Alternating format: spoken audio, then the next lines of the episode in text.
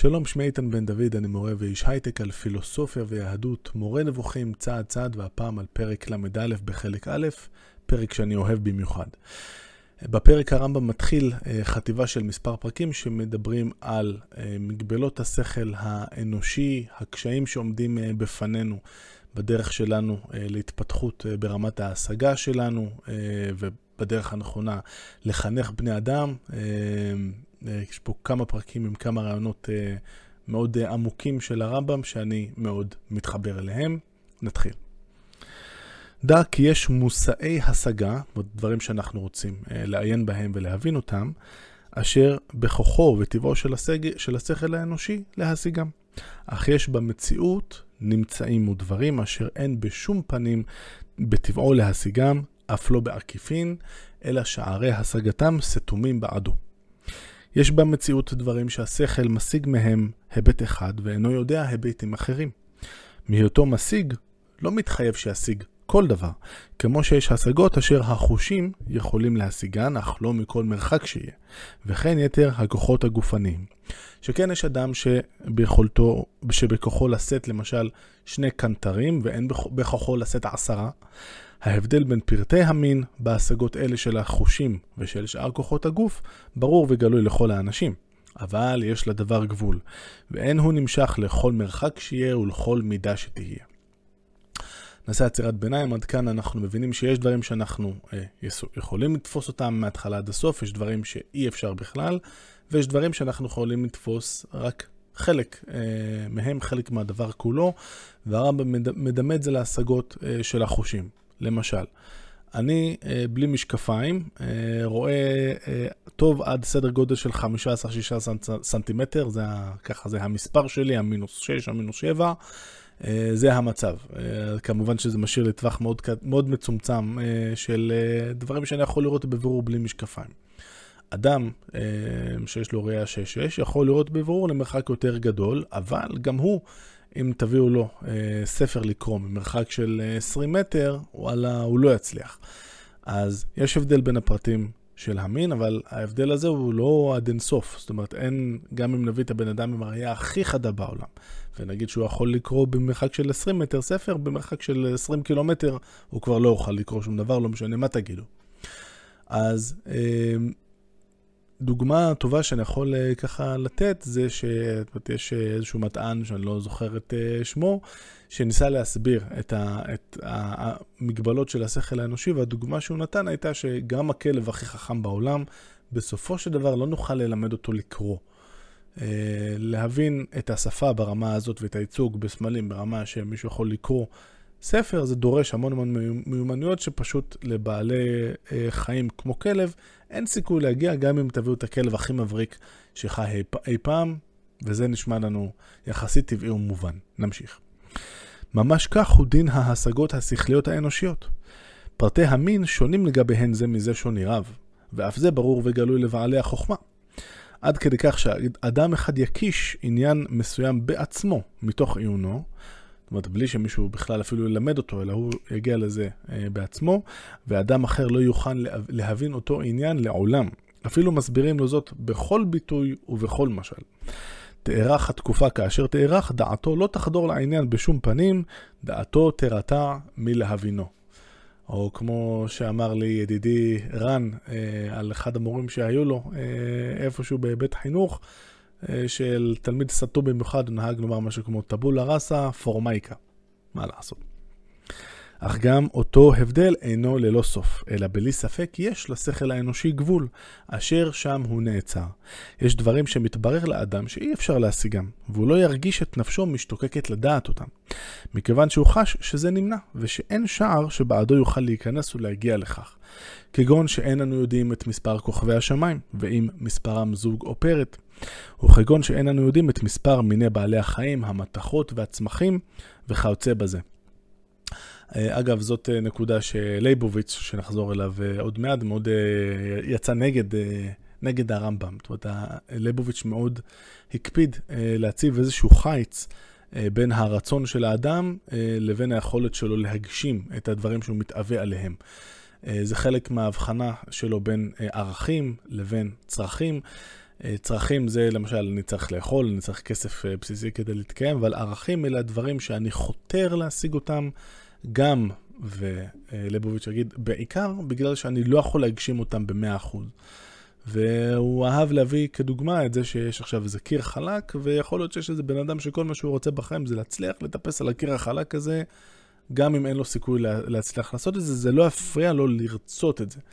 מה שאומר לנו כאן הרמב"ם, שדבר שאנחנו יודעים מראש שלא נוכל להגיע אליו, אנחנו אפילו, אנחנו לא מרגישים תשוקה גדולה לדעת את הפרטים אה, שלו. הדוגמה שהוא מביא היא די משכנעת, אבל רק לומר שזה לא מובן מאליו. אך יש דברים אשר האדם מרגיש שתשוקתו להשיגם בדעתו גדולה. השתלטות השכל לבקש את מהותם האמיתית ולחקור אותם מצויה בכל קבוצת אנשים בעלי עיון ובכל זמן. על אודות דברים אלה מרובות הדעות, מתחל... מתגלעת מחלוקת בין המעיינים וספקות מתעוררים בגלל דבקות השכל בהשגת הדברים האלה, כלומר התשוקה עליהם, ומפני שכל אחד חושב שהוא מצא דרך לדעת בה את המהות האמיתית של הדבר. אך אין בכוחו של השכל האנושי להביא הוכחה מופתית לכך. אני עוצר uh, לרגע. בעצם uh, אחת הטרגדיות uh, שלנו, אומר uh, הרמב"ם, היא שאנחנו לא יודעים מתי לעצור ולהגיד, טוב, את הדבר הזה אני לא יודע אה, לקבוע אה, לגביו עמדה שהיא מוחלטת, שהיא מוכחת בהוכחה מופתית. הוכחה מופתית זאת הוכחה אה, קלאסית של א', ב', ג', ד', כשכל צעד, אנחנו מתחילים מהנחה שהיא ודאית, ובכל צעד, בצעדי ההיסק אנחנו נוקטים בכללי היסק שהם תקפים לגמרי מבחינה לוגית. דוגמה מצוינת לכך היא כמובן הוכחה גיאומטרית, שבה בסופו של דבר, וואלה, אי אפשר להתווכח, שבמשולש יש 180 מעלות, לא יעזור בית דין במשולש שניצב על מישור למי שרוצה להתחכם. ככה זה וכל אחד יסכים. אבל אה, כשאנחנו נוטים להגיע לאחד מהתחומים שבהם אי אפשר לקבוע דעה נחרצת, ואנחנו מאמינים בטעות שיש לנו הוכחה, אנחנו מתחילים לנסות לשכנע אנשים, אבל לא כולם משתכנעים, ואז אה, מתרבים הוויכוחים על הדברים האלה. אנחנו נראה בהמשך את ההשלכות של הדבר הזה. אה, בתחום של העלאת התורה שבעל פה אה, על הכתב, אה, דבר שהיה אה, במסורת אסור במשך הרבה מאוד זמן, עד שקם רבי יהודה הנשיא, ובכורח הנסיבות העלה את הדברים על הכתב ובעצם כתב את המשנה, ובעיני הרמב"ם, כמו שנראה בהמשך, זה היה דבר שהוא בלתי נמנע, וזה בעצם גם מוטיבציה שהוא שחזר במפעלים שלו, של משנה תורה ושל מורה נבוכים, כי הוא שוב נמצא, העם היהודי נמצא בתודעה של משבר, של גלות ושל סכנה שהעברת הדברים המסודרת לא תימשך, אבל יש לזה חסרונות, עוד נדבר על כך. כי כל דבר הידוע על סמך הוכחה מופתית, אין לגביו מחלוקת, התמודדות או סרבנות, אלא מצד בור, אשר מגלה אותה עיקשות הקרויה התעקשות לנוכח המוכח.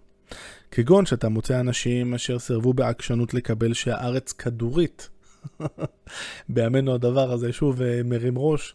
נחמד לראות ש, שלצל הרמב"ם זו הדוגמה הראשונה שהוא מביא לאנשים שלא מסוגלים לקבל את מה שהמדע מוכיח. למי שלא סגור על זה, אה, ההוכחה שהארץ אה, כדורית כבר, זאת אומרת, היא כבר, היא כבר מסתובבת אצלנו ביד עוד מלפני הספירה. מי שלא מכיר, ארטוסטנס, תבדקו.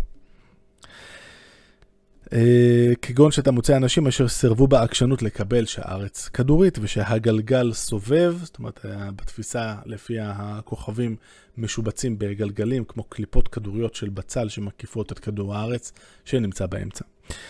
הללו אינם נוגעים לענייננו, אין לנו בכלל ויכוח איתם, עם אנשים שלא מסוגלים לקבל את ה basics. דברים אלה שהתעוררה לגביהם מבוכה, רבים מאוד בעניינים המטאפיזיים, כמו האם יש אה, אה, אלוהים, האם יש לו גוף, שזה זה, זה פחות עניין של מבוכה, כי מבחינת הרמב"ם זה מוכח שאין לו גוף, אבל עד כמה הוא מודע לקיומנו כאן, עד כמה הוא משגיח, עד כמה הוא מעניש את, ה, את הרעים, עד כמה הוא מצ'פר את הטובים וכן הלאה, אז המחלקות האלה רבות מאוד בעניינים המטאפיזיים. מעטים בעניינים הפיזיקליים ונעדרים בעניינים המתמטיים, כמו שאמרנו קודם עם הדוגמה של ה... בדוגמה של הגיאומטריה של ה-180 מעלות, אף אחד עם זה לא יתווכח.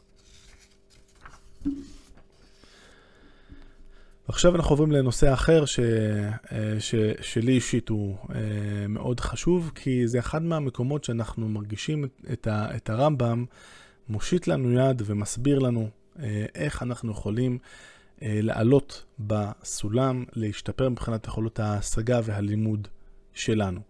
הוא עושה את זה במורה נבוכים גם מדי פעם בצורה גלויה, כמו שהוא יעשה כאן, וממש פונה אלינו ומסביר לנו, ולפעמים הוא עושה את זה גם באמצעים יותר אה, סמויים. על הנושא הזה, גילוי נאות, עשיתי את התזה שלי בתואר השני, ולכן הוא מאוד קרוב לליבי. אז, אה, או שבגלל שהוא קרוב לליבי עשיתי את התזה, גם זה נכון.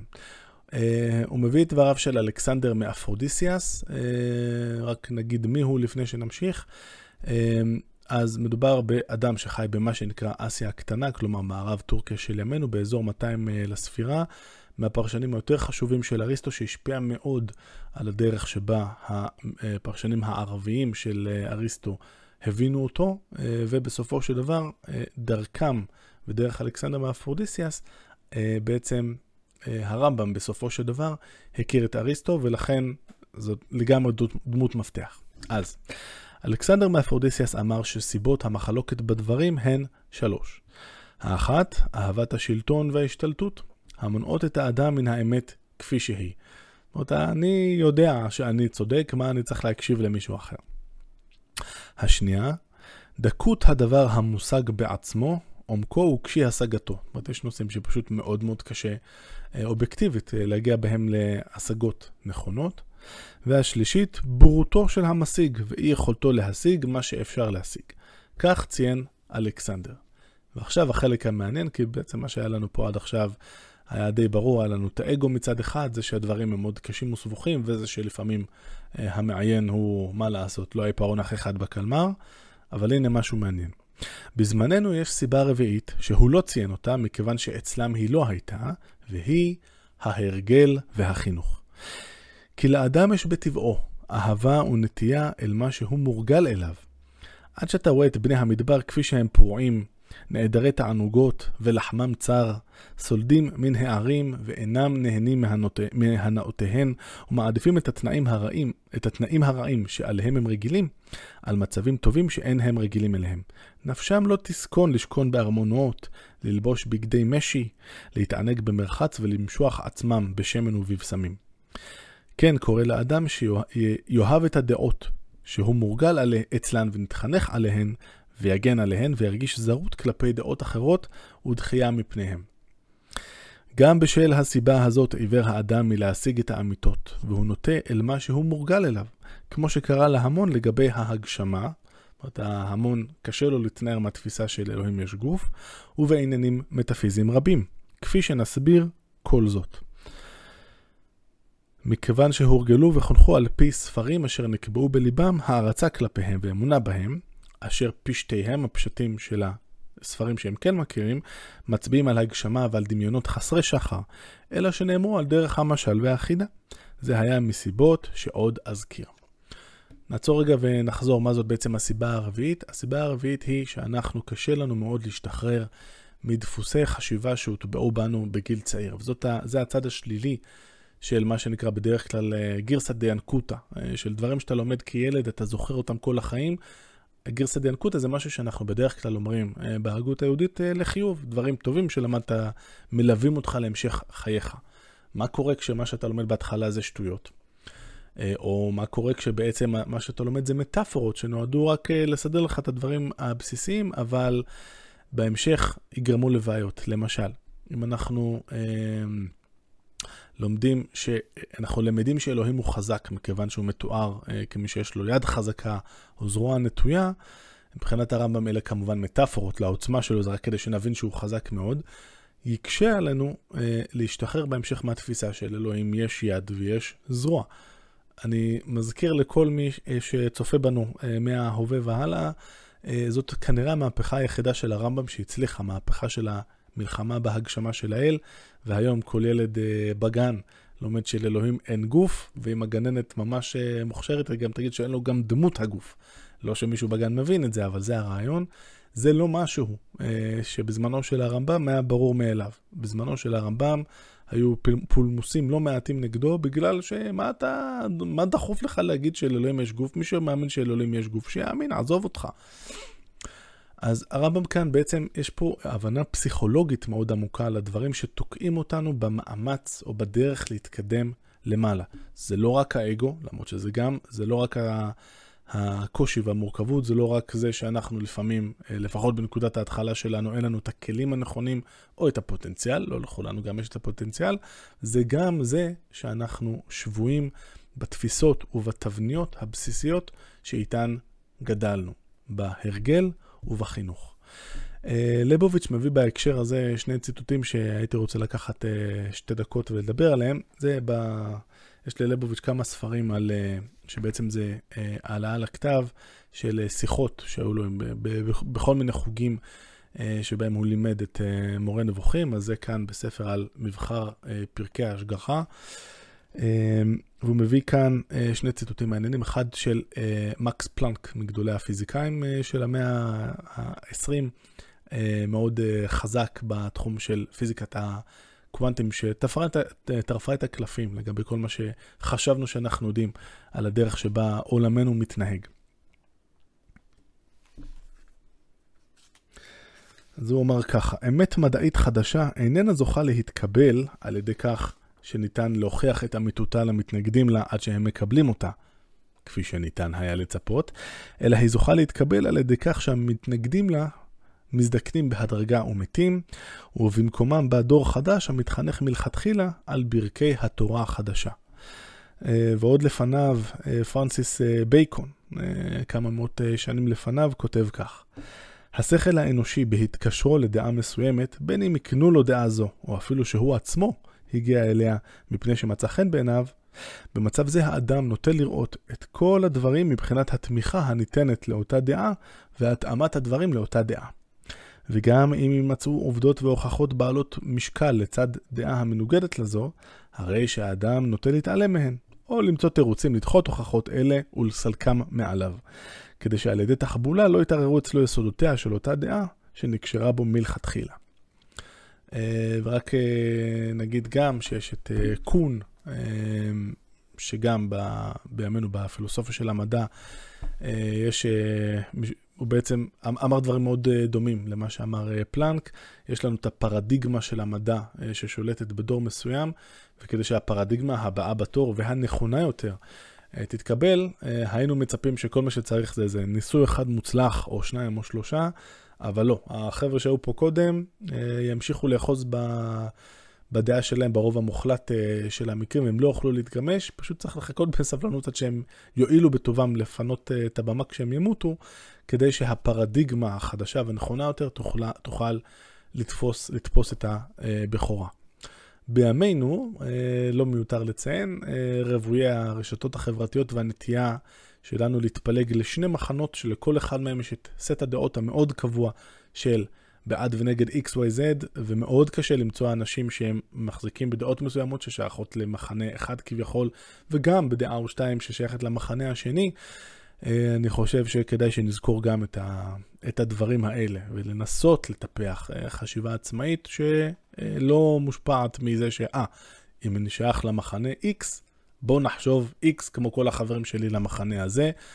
אה, אם, אם יש ישועה אה, לנפש האנושית אה, בימינו, כנראה שיהיה איפשהו בכיוונים האלה.